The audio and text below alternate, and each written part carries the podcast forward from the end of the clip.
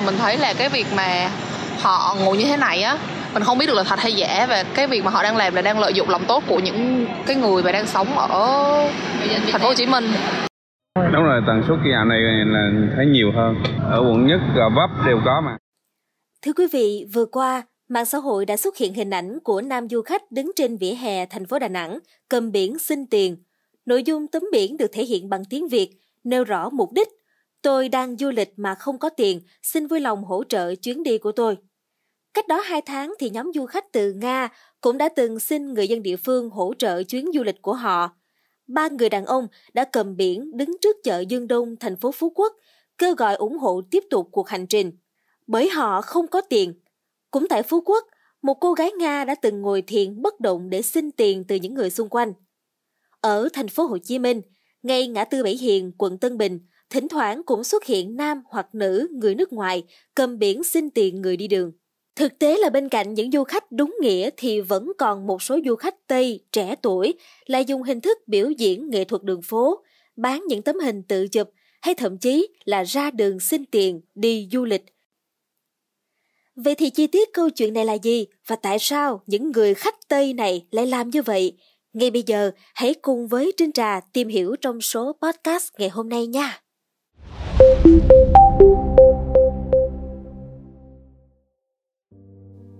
Những năm gần đây, người dân tại một số quốc gia và lãnh thổ châu Á như Việt Nam hay tại một số nơi khác như Hồng Kông, Thái Lan, Ấn Độ, Indonesia đã không còn xa lạ với hình ảnh những du khách da trắng ngồi ăn xin bên vỉa hè cạnh tấm bảng ghi Hãy giúp tôi thực hiện chuyến đi vòng quanh thế giới bằng chính ngôn ngữ địa phương.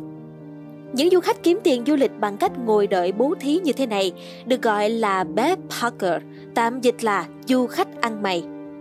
Tại Việt Nam, hiện tượng này cũng đã xuất hiện tại các thành phố du lịch như thành phố Hồ Chí Minh, Đà Nẵng, Phú Quốc. Vậy người dân và du khách nói gì về chuyện này? Nhiều người Việt đã bày tỏ phản ứng gay gắt, chỉ nên giúp đỡ cho những người có hoàn cảnh khó khăn thực sự. Còn trào lưu xấu xí này cần được xóa bỏ, không nên giúp đỡ, cổ suý cho những khách du lịch lười lao động. Mình thấy là cái việc mà họ ngồi như thế này á mình không biết được là thật hay giả và cái việc mà họ đang làm là đang lợi dụng lòng tốt của những cái người mà đang sống ở thành phố Hồ Chí Minh. Ờ, cho nên là mình cảm thấy cái điều này nó thứ nhất là nó làm mất mỹ quan đô thị cái thứ hai là họ có thể tìm đến những cái sự giúp đỡ chính chính thống khác từ phía lãnh sự quán hoặc là đại sứ quán của nước họ chứ không phải là bằng cái việc là ngồi ở ngoài đường và để những cái bạn như thế này. Và mình thấy nó không có hợp lý và những cái việc này cần có uh, cơ quan chức năng can thiệp vào để không có còn tình trạng như vậy nữa và nếu như mà họ thật sự là những người nước ngoài đang gặp khó khăn ở Việt Nam á, thì những cái cơ quan chính phủ họ cũng sẽ biết để họ giúp đỡ.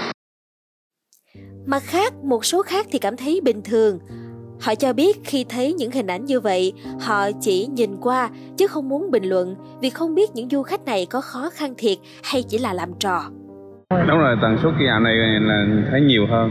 Ở quận nhất, Gò Vấp đều có mà. Chú ờ, không nghiên cứu cho nên chú không rành, không dám đánh giá họ đâu. Không ờ, không không, không cổ vũ và hành động đó. Bên cạnh đó, hình ảnh các du khách trẻ tuổi phương Tây xin tiền để thực hiện chuyến đi đã khiến không ít chính những đồng hương của họ bất bình. Đối với tôi, những người như vậy không khác gì ăn xin. Họ như thể bán một món hàng hoặc cung cấp một dịch vụ gì đó. Thậm chí tôi thấy họ bán những món hàng nhỏ hoặc những thứ được vẽ bằng tay. Cho dù như vậy, thì tôi nghĩ họ không nên làm như vậy khi họ là một khách du lịch. Tuy nhiên, nếu họ đang gặp điều gì tồi tệ xảy đến thì cũng không sao. Nhưng tôi nghĩ họ cũng nên lên kế hoạch hoặc mua bảo hiểm du lịch, liên hệ người thân, bạn bè, tất cả những gì họ có để mượn tiền. Họ nên lên kế hoạch chi tiết khi đến một quốc gia nào đó thay vì xin tiền từ những người ở đây. Để hiểu rõ hơn về Beth Parker, những du khách ăn mày này, chúng ta sẽ cùng theo chân ông Stephen Bratt, trưởng khoa quản lý khách sạn tại trường quản trị khách sạn Rosen, Đại học Central Florida, Mỹ, cùng với một số người bạn học tiến hành nghiên cứu thực tế về vấn nạn Tây ăn xin này. Vì là người da trắng duy nhất trong nhóm, ông Brad chính là người đảm nhận vai diễn du khách Tây ăn xin. Sau đó, ông ôm đàn ukulele với một tấm bảng ghi là Xin hãy giúp tôi thực hiện chuyến đi vòng quanh thế giới bằng tiếng Trung tại một công viên sầm uất ở quận Cửu Long, Hồng Kông. Trong lúc ông Brad ngồi xin tiền, những người bạn học đợi ở gần đó để theo dõi phản ứng của người dân và trả lại tiền cho những người đã đưa. Theo quan sát của ông Brad, những người Tây ăn xin này được chia thành 3 nhóm, gồm những người hát rong hoặc chơi nhạc cụ, những người bán các món hàng lưu niệm nhỏ và số còn lại là chỉ ngồi xin tiền tại những nơi đông người qua lại. Nghiên cứu của ông cho thấy phản ứng của những người qua đường có xu hướng tích cực hơn đối với những du khách hát rong, chơi nhạc cụ hoặc bán hàng lưu niệm.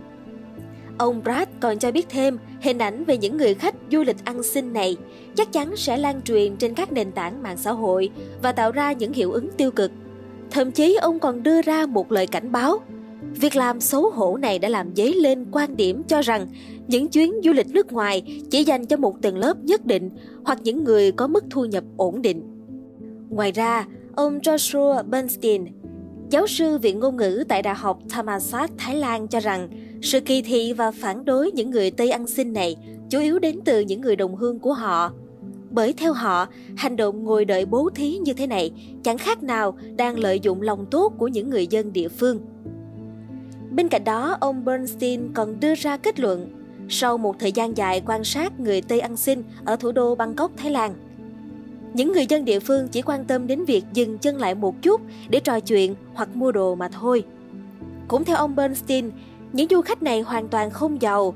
Họ ở trong những nhà trọ rẻ tiền chỉ vài đô la Mỹ một đêm, ăn thức ăn đường phố. Mặt khác, ông còn nói thêm, do ảnh hưởng của đại dịch, giáo sư Bernstein tin rằng những du khách ăn mày này đang dần chuyển sang hành nghề online thay vì ngồi vỉa hè như trước. Các du khách này kêu gọi quyên góp tiền để làm kinh phí du lịch thông qua các trang web như GoFundMe, dịch vụ thanh toán di động Venmo hay trên chính trang mạng xã hội của mình. Bên cạnh đó, một số du khách cũng chọn cách thu hút một lượng lớn người theo dõi trên mạng xã hội và gửi yêu cầu những khán giả này quyên góp tiền cho mình.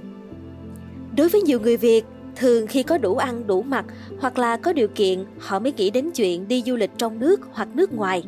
Nhưng với chuyện khách Tây đi quyên góp, xin tiền du lịch là chuyện khá lạ, đặc biệt là đến đất nước mình du lịch để xin tiền. Tuy nhiên, thực tế hiện nay chưa có khảo sát nào về người cho tiền nghĩ sao về chuyện này. Còn quý vị nghĩ sao về những thông tin trên? Hãy để lại ý kiến của mình bằng cách bình luận bên dưới nhé. Cảm ơn quý thính giả đã lắng nghe số podcast này. Đừng quên theo dõi để tiếp tục đồng hành cùng podcast Báo Tuổi Trẻ trong những số lần sau. Còn bây giờ, xin chào và hẹn gặp lại. thank you